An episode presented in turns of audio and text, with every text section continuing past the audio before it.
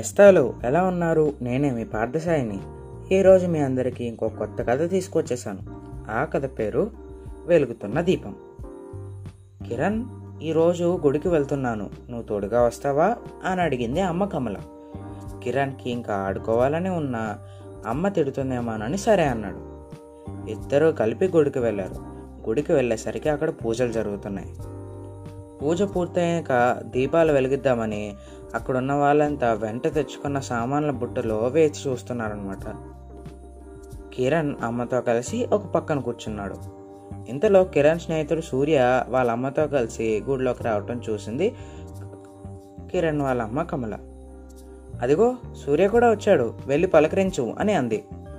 కిరణ్ అలా చేయకుండా తల పక్కకు తిప్పుకున్నాడు అనమాట ఏమీ అనకుండా కూర్చున్నాడు. కమలకు అనుమానం వచ్చింది ఏమైంది? మీ ఇద్దరు మాట్లాడుకోవడం లేదా? అని అడిగింది. అవునమ్మా నేను వాడితో మాట్లాడట్లేదు. తెలివైన వాడినని వాడికి గర్వం. మా క్లాస్లో అందరూ వాడి చుట్టే తిరుగుతారు.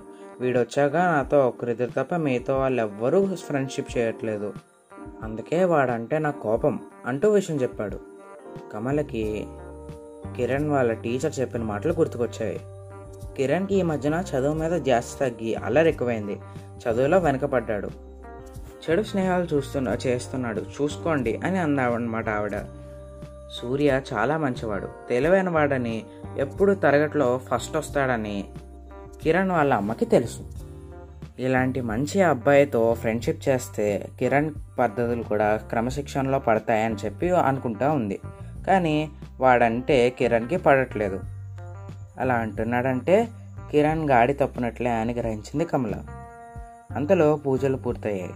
పూజారి గారు బయటకు వచ్చి వెలిగి వెలిగించి తెచ్చిన దీపాన్ని ఒక దగ్గర పెట్టారు.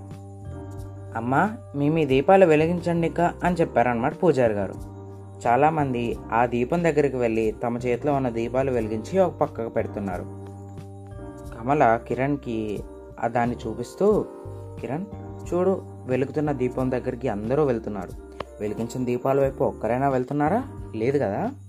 అలాగే తెలివి జ్ఞానం అనేవి కూడా వెలుగు లాంటివి అవి ఎవరి దగ్గర ఉంటాయో వాళ్ళ దగ్గరికి అందరూ వెళ్తారు. అంతేకాదు వెలుగుతున్న దీపం సహాయంతో మరిన్ని దీపాలను వెలిగించవచ్చు వెలుగును పంచుకున్న కొద్దీ అది మరింత పెరుగుతుంది చూసావా సూర్య లాంటి వాళ్ళతో స్నేహం చేయడం వల్ల మనకి కూడా జ్ఞానము నాలెడ్జ్ పెరుగుతుంది. వెలుగుతున్న దీపాన్ని చూసి అసూయతో తిట్టుకుంటూ చీకట్లో కూర్చుంటే ఎవరికి నష్టం? అందుకని మరోసారి ఆలోచించు. సూర్యతో స్నేహాన్ని నిలబెట్టుకో. ఆ అబ్బాయి మంచివాడని నేను కూడా విన్నాను అంటూ వివరంగా చెప్పింది కమల. ఆమె దీపాన్ని కూడా వెలిగించడానికి వెళ్ళింది. ఈ లోపల కిరణ్ని చూసి దగ్గరకు వచ్చాడు సూర్య. ఒరే కిరణ్ నేను కూడా మా అమ్మకి తోడుగా గుడికి వచ్చానురా అంటూ నవ్వుతూ ఆప్యాయంగా షేక్ హ్యాండ్ చేశాడు. ఏమాత్రం ఆలోచించకుండా ఆ చేతిని గట్టిగా పట్టుకుని తాను కూడా ఆప్యాయంగా ఎంతో ఆప్యాయంగా షేక్ హ్యాండ్ ఇచ్చాడనమాట దీపాలు వెలిగిస్తూ మిత్రులిద్దరూ కలిసిన దృశ్యాన్ని చూసి సంతృప్తిగా నవ్వుకుంది కిరణ్ వాళ్ళ అమ్మ. అయితే ఈ కథలో నీతి ఏంటంటే మనకన్నా బెటర్గా ఉన్న వాళ్ళని చూసి ఎప్పుడూ అసూయపడకూడదు. వారిలాగా అవ్వడానికి ట్రై చేయాలి. వారితో స్నేహం చేయాలి. ఇంక ఈ కథ సమత్వం నేస్తాలు? మళ్ళీ రేపు ఇంకో కొత్త కథతో మీ అందరి ముందుకు వస్తాను. అంతవరకు సెలవు. Bye.